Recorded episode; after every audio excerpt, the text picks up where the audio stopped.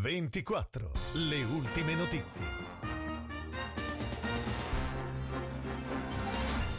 Buona giornata dalla redazione di Novara 24, in studio Nadia Carminati. Queste le notizie principali. È entrato in servizio oggi, giovedì 15 ottobre, il nuovo mezzo di soccorso avanzato di base della centrale 118 di Novara con infermiere a bordo. Il mezzo è attivo con orario 8.20 a postazione presso Novara Soccorso. Si tratta di una risorsa particolarmente importante per il servizio 118.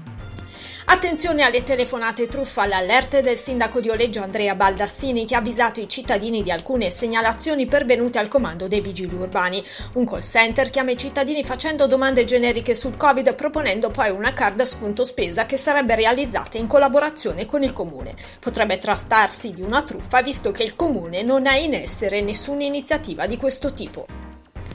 La situazione del ponte crollato di Romagnano Sesia sarà oggetto di una riunione in regione prevista domani, lo ha comunicato il consigliere regionale del PD Domenico Rossi. Sosterrò anche in quella sede, ha detto, la necessità di individuare un commissario ad acta al fine di semplificare, velocizzare e monitorare i lavori per il ripristino del collegamento fra le due sponde del fiume Sesia.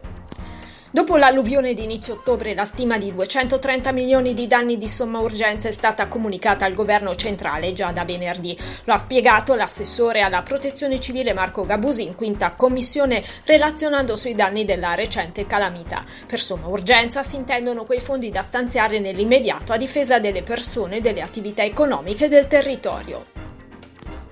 Nuove telecamere di videosorveglianza in arrivo ad Arona grazie a un finanziamento del Ministero dell'Interno che si aggiunge ai fondi del comune. Così l'assessore alla sicurezza Tullio Mastrangelo. Si tratta di monitorare nuove zone della città, saranno almeno una decina.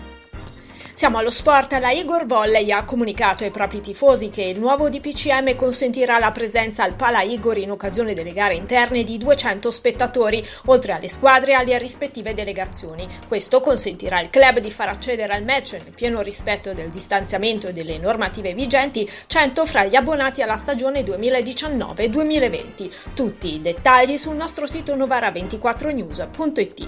Ed è tutto aggiornamenti e approfondimenti su Novarese 24. Punto